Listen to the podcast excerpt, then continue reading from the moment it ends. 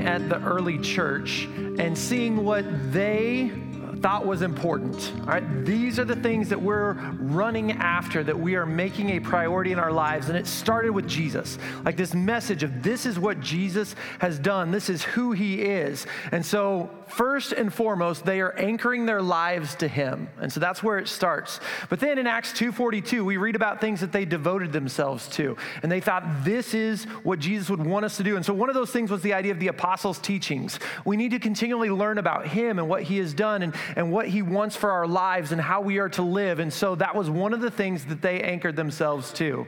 And then we also looked at this idea of community, of relationships, of fellowship. And so I'm not doing this all by myself. Let us help one another through thick and thin, okay? What's your need? Let me come alongside and help you. And so we saw that with the early church.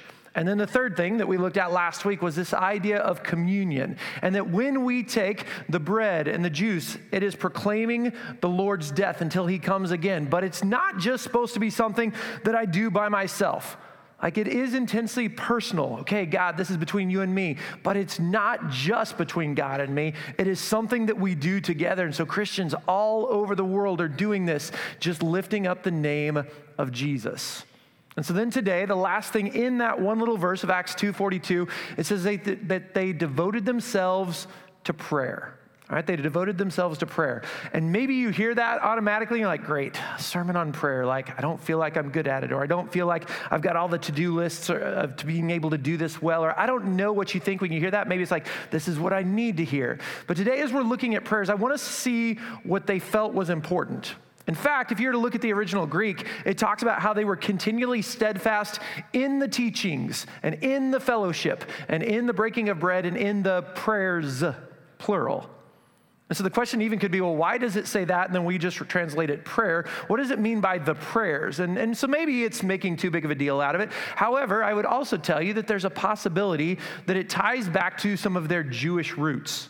Like, if you look at Jews today, they pray three different times a day in the morning and at noon and in the afternoon slash evening. There are three different time slots that they pray. And some people would go, well, maybe that was going on even back in Old Testament times. And I can't tell you 100% for sure. I'm doing all sorts of study. But I can tell you this there are things that would lean towards, yes, that was happening. Because you look at David in Psalm chapter 55, verse 17, he talks about at evening and morning and noon. I'm crying out in distress three specific times. If you go a few more chapters and you read about Daniel, who is in captivity in Babylon, a lot of times we know, hey, the king made this rule and all that kind of stuff. But if you read it too, it says that he went to go pray just as he had normally three times a day. And so it looks like maybe there were these three times a day that they were praying even back then. Um, there's a great possibility that a couple of those were even kind of put together with this idea of sacrifices at temple, because even in Exodus, it talks about a morning sacrifice and an evening sacrifice. And so maybe a couple of those were times that prayer was happening in the temple as well. And so, as we're talking about the prayers, maybe it's tied to some of those things. In fact, if you look at Acts, there's three different verses that I would point out that even point towards that. In chapter 2, verse 46, it says, Every day they continued to meet together in the temple courts. So it's not just I'm coming one time a week for some service, like there is something of this dailiness going on here at the temple. In chapter 3, verse 1, it says, One day Peter and John were going up to the temple at the time of prayer at three in the afternoon. And so, again, maybe one of those spots, that evening, afternoon one, three o'clock, was one of their prayer times. And then in Acts chapter 22, verse 17, says, When I returned to Jerusalem and was praying at the temple, I fell into a trance. And so, Paul was even talking about, I'm still at the temple here praying. And so, again, maybe there's this aspect of these three times a day. And so, when we're talking about they continued with the prayers, some of that could still be tied in with the way that they've been following God for centuries. But then there's also a new aspect too. I mean, maybe they start tying in some of the things that are in our Gospels of Mary's song and Zachariah's song and Simeon's song. You know, at some point, the Lord's Prayer becomes something that they pray over as well, and multiple different prayers start coming as well. I would tell you another thing that is new is not only are they praying at the temple or the synagogues, but now they're starting to meet together in homes. Like, still coming alongside that community, that, that bond, we are praying together in homes. Something else that's changed because of Jesus and how he taught people to pray, there's an intimacy between me and God. Like, not just is he the Almighty and he's up there and he knows everything, which is still true, but like Jesus calls him Abba and he opens this door that, man, God really does care about every aspect of my life. And so these people are praying in this intimate way that they hadn't before. And so I'm sure even they devoted themselves to the prayers as, a, as kind of a combination of some of the things that they'd been doing, but man, also these new aspects as well. And as they prayed, they didn't just do it by themselves, but they did it in community. And when you and I pray in community, whether that's with one other person, five other people, as a huge congregation, as we're all praying, like there is something that happens that it brings us closer to God. Like there's something that when you're praying and you're listening to other people's prayers and you're like, I've never thought about that. Or like the thing that you just prayed for even was over me and how helpful that was. There is something that brings us closer to God, but then when we're also praying with other people, it brings us closer to them. Like there's a vulnerability that I'm now offering up about what's going on in my life. Someone else is praying for me, and now all of a sudden we are we're stuck together. We're helping each other in a way that we were not before we started praying together as a community. And the people here in the early church, when they're praying together, it's not so that someone will look at me and think of me grander. Like they're not putting on a mask. They're not, man, I hope these people think this about me. They're being completely real with one another so that as a community, they can make it through life. And I think about what Nick said last week, just in the simple idea about church. It is not something that we do, but it's who we are. And that's what these early Christians were doing is we are coming together because that's who we are. And we are lifting each other up because that is what we do. That is who God has made us to be. You know what? I uh, even looked this week. I've heard about it before. It's called Prayer of the Early Christians. There's a book you can buy, $6 on Amazon. Uh, if you have, you know, plus shipping, unless you have Prime, then you can get it there, all that kind of stuff. But like in it, there's these different chapters, and one is just prayers of the New Testament. And then there's also another chapter, prayers of first century Christians, and another one, second century, third century, fourth century, fifth century.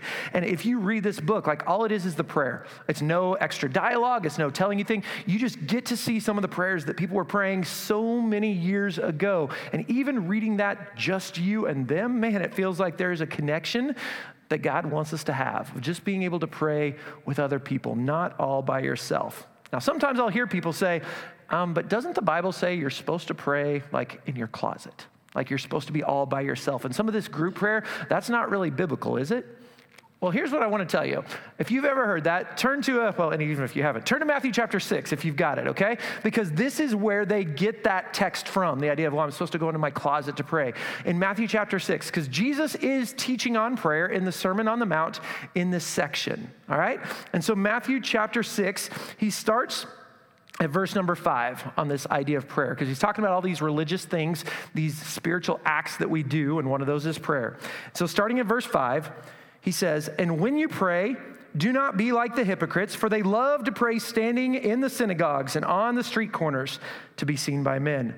I tell you the truth, they have received the reward in full. It says, But when you pray, go into your room, close the door, and pray to your Father who is unseen. And then your Father who sees what is done in secret will reward you. And when you pray, do not keep on babbling like the pagans, for they think they will be heard because of their many words.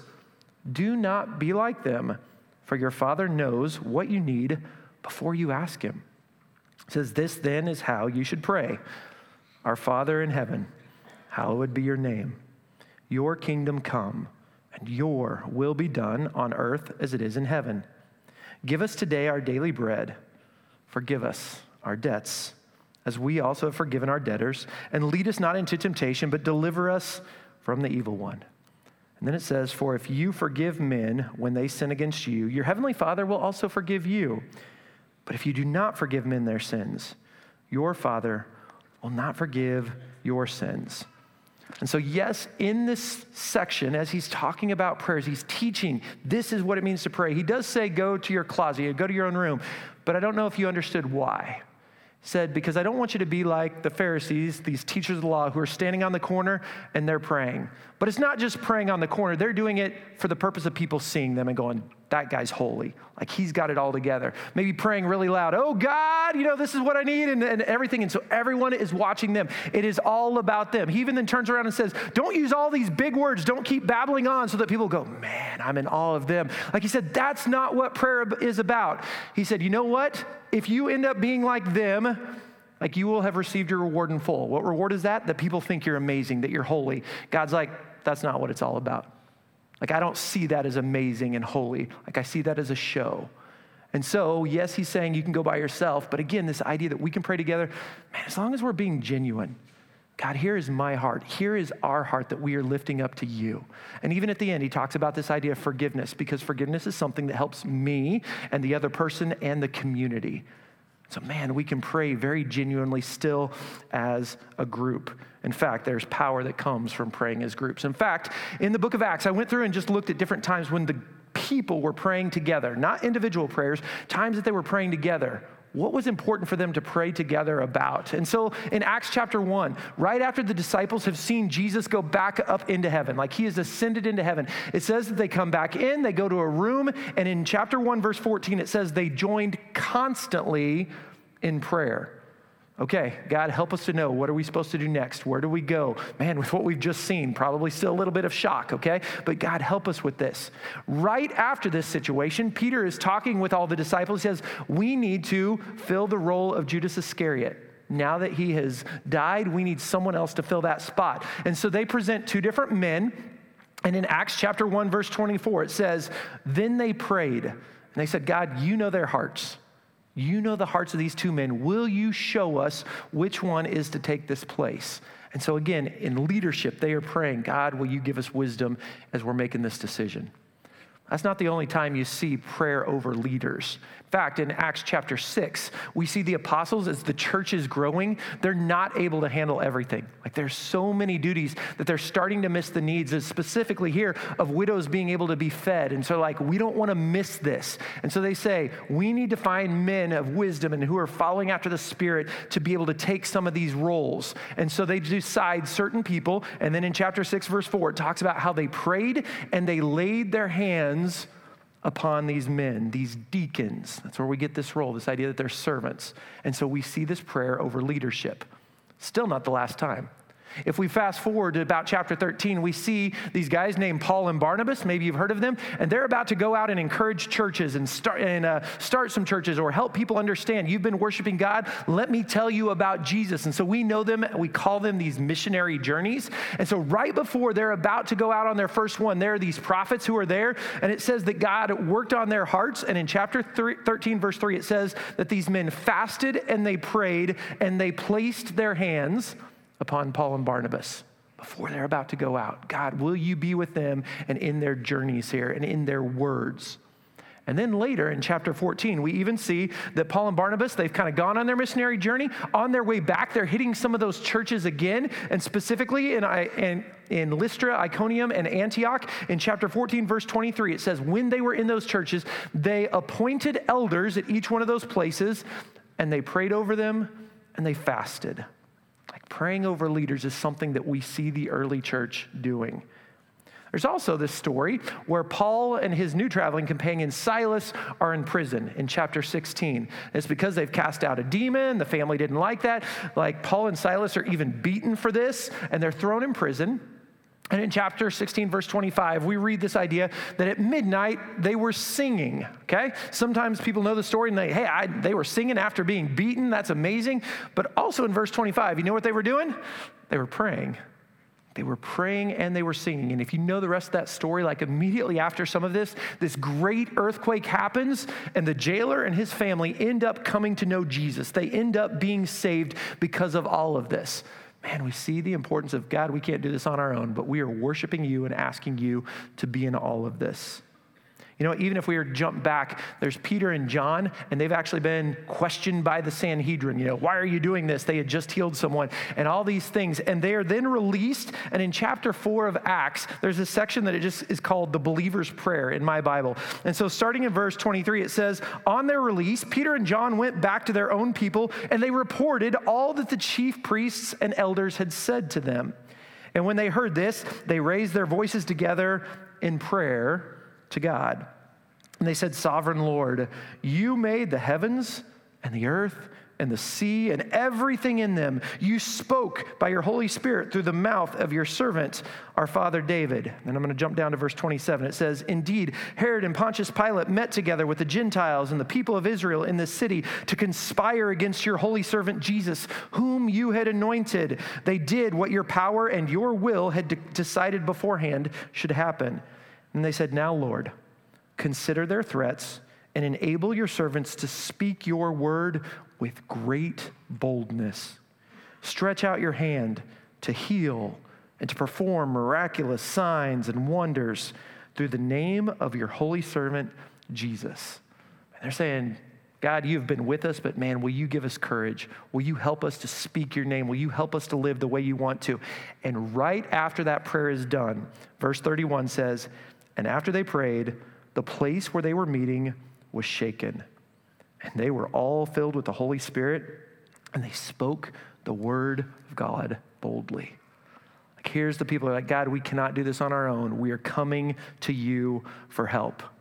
In fact, there's one other time where Peter is in prison in Acts chapter 12, and the Apostle James has just been killed.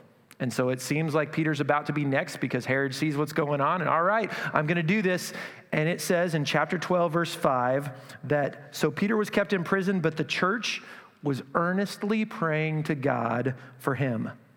So they're praying, and in the middle of the night, if you know the story, like God sends an angel just kind of unlocks the door, goes past the sleeping guards, and Peter is freed. In fact, he doesn't even believe it until he's quite a ways out. He just thinks he's in a trance, and he then understands, I'm freed. And so he goes to the house where all the apostles are, and he knocks on the door, and a servant girl comes to the door. She's like, It's Peter. And so she runs in to tell everyone, Hey, Peter's at the door. And they're like, You are out of your mind. There's no way. And so she's like, No, no, really, he is at the door. And they finally go, Okay, it must just be his angel. All right, that's what's going on. And she's like, No, you have to come see. So they go and they open the door, and there is Peter, and they, they let him come in. And it says that they are astonished. Which I don't know about you, but that kind of makes me feel good because have you ever prayed for something, then it happens? You're like, Oh, God, you actually did that. Like, I'm kind of good, feeling good that the, even the early church, they didn't have it down perfectly. God, do this, God, do this, God, do. You did that? Man, that's crazy. Like, I just just see this idea of coming to God as a group. And man, there is power in that. There's power in praying together. I'll tell you though, it's not always going to go the way we want when we pray in groups still. Like, God is not a genie. Like, He sees things bigger than we are. Man, I would love for things sometimes to go the way we want, but God knows. But I can guarantee when we are praying, like, He listens. Someone that I know talks to his congregation says, You know what? When I'm talking about prayer, I talk about this stick of dynamite. Said, You know what? I could go dig a hole outside, put this stick of dynamite in there, and then light it, and it's going to cause a hole. But man, if I put a whole bunch of sticks of dynamite together and then light it, like the impact that that's going to have is much, much greater. And that's what happens when you and I don't just pray by ourselves, but we come together as a community to pray. God listens to those things. And this idea of pa- prayer being something that's very powerful is not just something in the past. And so Friday, I called my friend Pastor Jim. Some of you have heard of Pastor Jim. He's in Memphis. He's a church, uh, leads a church that we've sometimes gone on for mission trips, come alongside, gotten to know. And uh, they're not a big church. They're not a wealthy church, but they are a praying church. All right, that is what they do. And so I said, Hey, I remember you telling me a story recently. Can you give me some of the details? And he said, Yeah, let me tell you about that. So not too long ago, they were, you know, on a Sunday morning or whatever, they looked up and realized there were some spots on their ceiling in their sanctuary. And then they started noticing them a couple other places like, ah, we're going to need a new roof. Okay? And so he sought out who to do, who to have come in and do this. There was a Christian contractor that they looked 30 years, no complaints about them. He's like, this is the guy that I want to come in. And so he came and they did this estimate for him and gave him the number. Said, I almost fainted. It's like, I don't know that I could tell my congregation this number, you know, because it's so big. It's like, but they wanted to know, and God is big enough. And so, like, it's a pretty big church building, and uh, the cost was going to be $156,000 to do the roof. All right? So he's like, okay, well, we trust God. He is big, and so we're just going to continue praying. And so the people began to give their regular tithes and offerings, but then also this specifically for the roof. He said they did it for quite a while, but just being completely honest, they weren't getting anywhere close. Like it wasn't even getting close to that number. Then he also told me there's a couple that have been going to their church, and the husband, uh, when he hit 96, he passed away. The wife continued coming to the church, but then her health started declining. So they had the online thing, so she was able to watch while she was at home. Eventually, she had to be moved to a nursing home. And so Pastor Jim continued going just to build that relationship, that community that we talk about. I'm not just leaving you to the side and coming alongside. And this past June, she passed away. And so, anyway, they're continuing just, God, what are you wanting on, uh, us to do about this roof? And on a Thursday, which is important because right now, on Thursdays, that's their prayer and fasting day. So, as a church, they are praying and fasting on Thursday. So, anyway, on Thursday, he got this phone call from the niece of this couple because they didn't have any kids. She said, Hey, I'm going through the will and I'm kind of letting people know things. And part of their inheritance, they wanted to pass along to the church. She said, I'm going to be honest, when I saw the number, I kind of had to do a double take and make sure that that was correct. He said, Okay. And so she said, They left in the will for you $147,000. And like, if you would look at their lifestyle, you wouldn't have any clue they had any of that. But it's what they wanted to do. And so at this time, Pastor Jim called back the contractor and said, Hey, I know I'd said we weren't going to do anything until we got the money, but now we have a promise of the money. And I know supplies have gone up, so if you could give us a new estimate, we would be able to um, be able to start moving forward. So they did. They sent out a drone, they had some infrared things, and he came back and said, You know what? after doing this a little bit deeper look, I realized that we're not going to have to just strip and start completely over like we'd originally thought. We thought there might be moisture in the roof, but there's not. And so, because of that, the cost is only going to be $136,000. Like they already have the money and beyond to be able to do this. In fact, when I called him on Friday, he said, and just to let you know, they're actually starting on the roof today. And there are, there's pictures on Facebook that they're starting the pictures.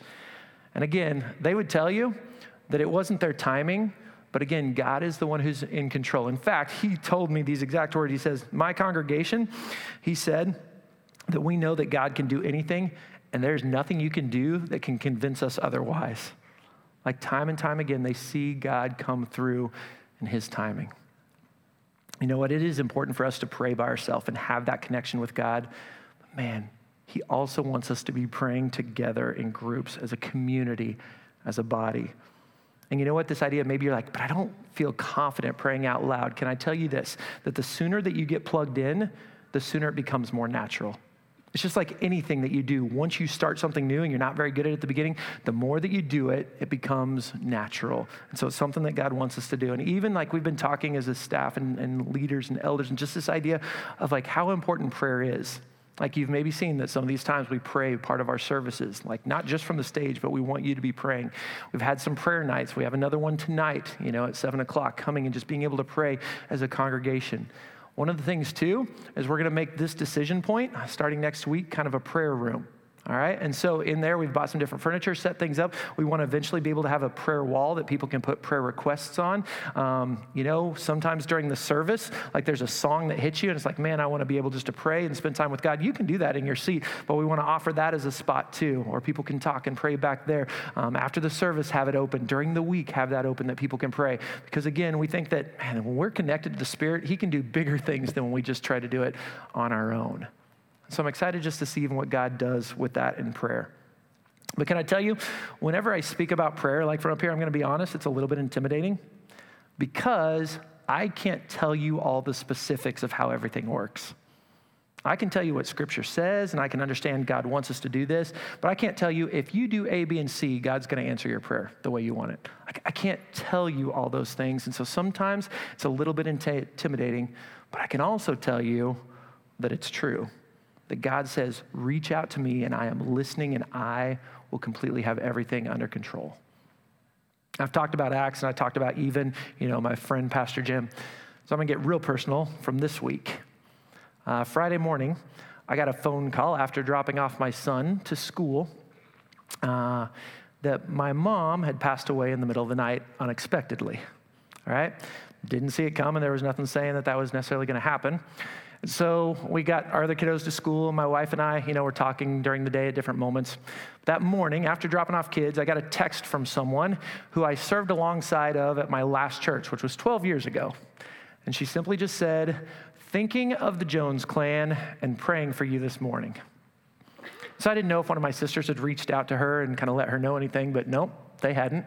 She just had listened to the Holy Spirit and sent that text. And there were years that we worked together, that we served alongside in the mountaintops and in the valleys. There are so many times that we just prayed together. And as I'm telling you about this idea of praying in community, there is something that God does that brings us together as we pray together that cannot be explained. And God wants us to have that connection. And even thinking about that, and you know, then talking about death, you know, with my wife, like I'm at a place where I really do have a peace and a comfort because of the hope of Jesus. Like it's not the period of the sentence, you know? There's still more to come. And so, again, there's emotions that come up, but like knowing that. And we were talking about maybe looking into different resources, especially for our youngest daughter, just to talk about death. And she's already done the research. She's got lists, you know. She's got one that is very Christian oriented. Hey, here is what we believe about death. But because of her job, she's also put one together that was supposed to be kind of not spiritual. Like, hey, these are for families that don't have any kind of, you know, desire with that. And she would tell you, like, looking at those books, it's kind of sad because it just talks about death being as this is part of life. And maybe you can think about the memories, but then you just keep going on. And man, I am so glad. I am so glad that that is not the period. I'm so glad that's not the end of the story. I am so glad that there is hope that you and I can have because of Jesus. So I tell you even all that not to like say, oh, I hope you have pity on me, okay? Like I genuinely don't want that man, I hope that you understand that what we do here, we are not playing a game.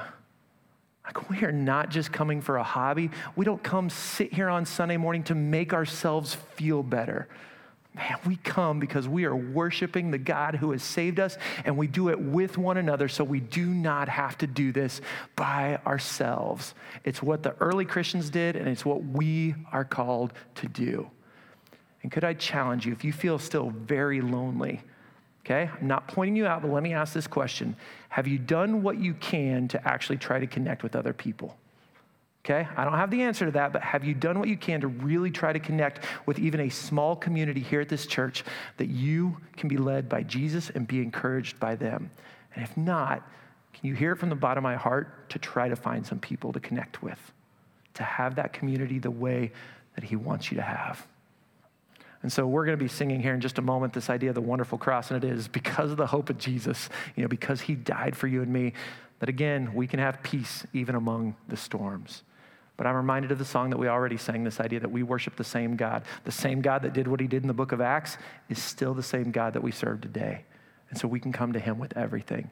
So this morning, like if you're like, I don't want to play the game anymore, like I want Jesus, I want to know the hope, I, I just even need to know about him, I'm ready to give my life to him today, any of those things that I would encourage you to make your way to the decision point. Man, and again, I say this sometimes, but if there's something that is on your heart that you've been trying to tackle by yourself, and you're like, I don't want to do this, you are not meant to do this by yourself, understand that we want to pray alongside of you in our community, all right, in our body of believers here, that we live each day for him. And so it doesn't matter what this week has in store. We don't even know. But you know what? We do know the one who is faithful, and we can walk with him. So let's give him praise, knowing that he's got us. Let's stand and sing.